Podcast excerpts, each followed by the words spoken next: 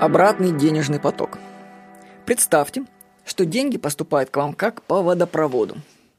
Вода ведь в трубе может течь в обе стороны. Так и с деньгами. Они двигаются к тебе и от тебя.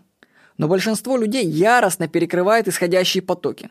Они закрывают своей жадностью, алчностью и глупостью денежного водопровода в направлении от себя.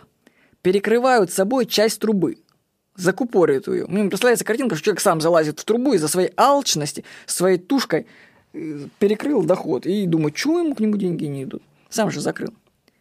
И в результате этого денег начинает поступать меньше. Сделки срываются, доходы падают, дела рушатся. Такие люди вообще искренне не понимают, ну почему же так происходит, ну почему?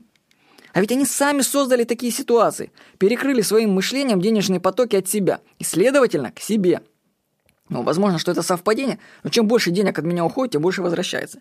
Не успел потратить на ремонт пол, полмиллиона, наверное, больше миллиона потратил, как все сразу ко мне вернулось. Чудеса. Раскидываешь деньги туда-сюда, они бумерангом прилетают.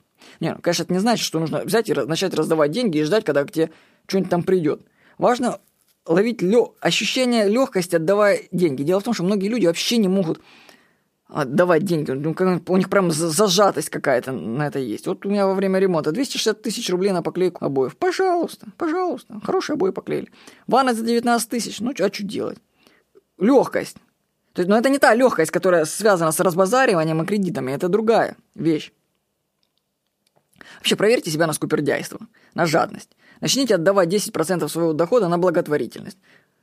Я повторю, сколько бы вы не зарабатывали, можете отдавать 10% своего дохода на благотворительность. Это универсальный закон финансов. 10% отдай. Ну, напомню, что отдавать эти деньги нужно не в недодуманные фонды, а на те вещи, которые вы можете увидеть своими глазами. Например, облагородьте свой подъезд или двор за свой счет. Начните чистить свой денежный водопровод. Осознайте, что вы и только вы сами его закрываете. Деньги могут течь и в обратном направлении. Чтобы их получить, нужно начать отдавать. Всего хорошего. С вами был Владимир Никонов.